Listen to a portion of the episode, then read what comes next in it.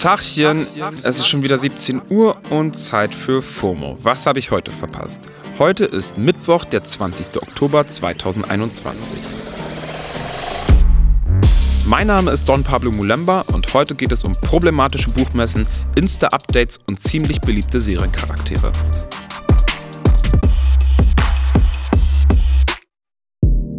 Starten wir hier mal mit einem Uff-Thema. Uff, weil ich es leid bin, mich mit Nazis beschäftigen zu müssen. Aber das Wort ging gestern wieder viel durch meine Timelines. Die Autorin und Aktivistin Jasmina Kunke, auf Twitter und Insta auch als Quattromilf bekannt, hat ihre Teilnahme an der Frankfurter Buchmesse abgesagt. Grund dafür sind rechte Verlage, die auch an der Buchmesse teilnehmen. Und das wurde extrem viel geteilt und online besprochen. Kurz vorab, Kunke setzt sich im Internet stark gegen Rassismus, Sexismus und Diskriminierung ein. Und dafür bekommt sie unverhältnismäßigen Hass zurück. Im Frühjahr hat sie sich sogar dazu gezwungen gesehen, mit ihrer Familie umzuziehen, da ihre Adresse veröffentlicht wurde und sie Morddrohungen erhalten hat. Und deshalb tritt sie eben nur als Überraschungsgästin in der Öffentlichkeit auf, also unangekündigt, um sich halt vor solchen Vollidioten zu schützen. In diesem Jahr sollte Jasmina auf der Frankfurter Buchmesse als Überraschungsgästin auftreten. Die ist ja gestern gestartet. Dort wollte sie ihr neues Buch Schwarzes Herz vorstellen. Und dann kam ihre öffentliche Absage. Sie hat dazu auf Twitter und Instagram unter anderem geschrieben, Neben mir ist kein Platz für Nazis und deshalb werde ich an der diesjährigen Messe nicht teilnehmen.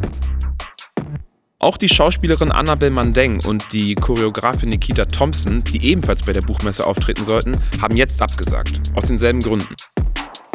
Nikita hat das gestern in einem Instagram-Post bekannt gegeben. Durch den gestrigen aufklärenden Post von Jasmina Kunke bin ich auf folgenden Umstand aufmerksam gemacht worden. Die Frankfurter Buchmesse hat zugelassen, dass der Verlag Jung Europa, der von dem Rechtsextremisten Philipp Stein geführt wird, einen Stand bekommt und somit rechtsextremes Gedankengut eine Plattform auf einer der wichtigsten Messen unseres Landes erhält. Ich finde es ziemlich krass, dass Menschen aus Angst vor rechtsextremen AktivistInnen und ihrer Anhängerschaft Veranstaltungen absagen müssen. Nee, ich finde eigentlich noch krasser, dass Rechtsextremisten an solchen Veranstaltungen teilnehmen dürfen.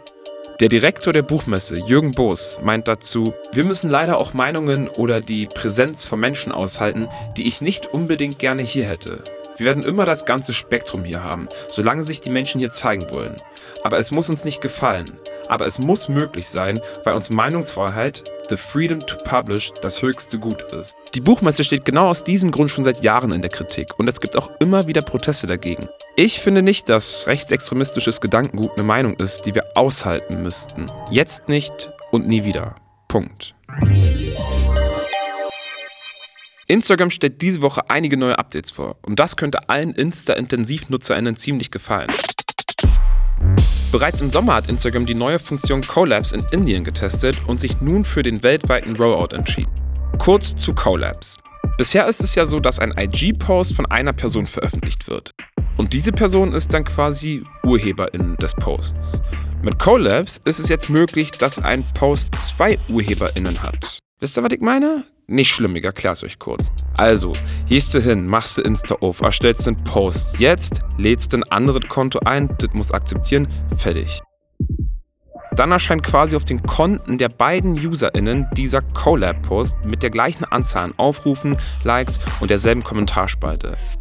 Aber immer schön die Kirche im Dorf lassen. Die Funktion ermöglicht euch nicht, einen Post gemeinsam zu erstellen. Man veröffentlicht quasi nur gemeinsam. Das Update wird sich vor allem für Collaborations zwischen InfluencerInnen und Brands lohnen und vielleicht auch noch für Best Friends und Couples. Bin ja schon ganz gespannt auf all die schönen Collab-Urlaub-Posts im nächsten Jahr. Instagram wird diese Woche noch weitere Updates ankündigen. Laut dem amerikanischen Technikportal The Verge wird es wohl bald auch möglich sein, Posts direkt vom Desktop aus zu posten. Das dürfte zumindest all diejenigen freuen, die Instagram täglich beruflich nutzen und stundenlang gebuckelt wie so ein Schrimp am Handy hängen müssen. Gerade ist ja die dritte Staffel Sex Education eine der meistgestreamtesten Serien auf Netflix und der Hype um die Serie kommt langsam auf ein ganz anderes Level. Der britische TV-Sender BBC hat jetzt bekannt gegeben, dass die Namen Otis und Maeve zu den beliebtesten Vornamen in UK gehören. Das sind die beiden lovely Hauptcharaktere bei Sex Education. Die Zahlen stammen vom Office for National Statistics aus dem Jahr 2020. Wir nennen es bei uns Statistisches Bundesamt. Maeve ist im Vergleich zum Vorjahr um 124 Plätze auf der Rangliste der Mädchen nach oben geklettert. Otis hat bei den jungen Namen mit 24 Plätzen den größten Sprung gemacht. Man kann also davon ausgehen, dass die beiden Namen jetzt durch die dritte Staffel noch beliebter werden. Seriencharaktere und Celebrities werden wohl noch weiterhin krasse Inspirationsquellen für Eltern sein. Ziemlich beliebt ist auch der Name Archie, also wie der Sohn von Herzogin Meghan und Prinz Harry. Überrascht mich jetzt wenig, denn die Briten lieben ihre Royal-Zeit. Ungeschlagen seit 2015 auf Platz 1 sind übrigens Olivia und Oliver. In beiden Kategorien. Aber fragt mich nicht, woher die Inspiration kommt. Und ja, diese Statistiken sind immer noch sehr binär ausgelegt.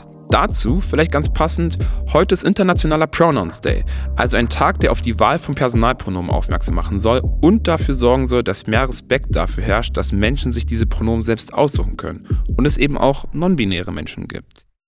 Und hier eine kleine Namensinspo, nur für euch. Kim, Jonah, Maxim. Das wären zum Beispiel non-binäre Namen. Das war's für heute mit FOMO und wir hören uns morgen wieder hier auf Spotify. FOMO ist eine Produktion von Spotify Studios in Zusammenarbeit mit ACB Stories. Last but not least, ladies and gentlemen, whatever pronoun makes you feel comfortable, please do not forget to follow us here on Spotify.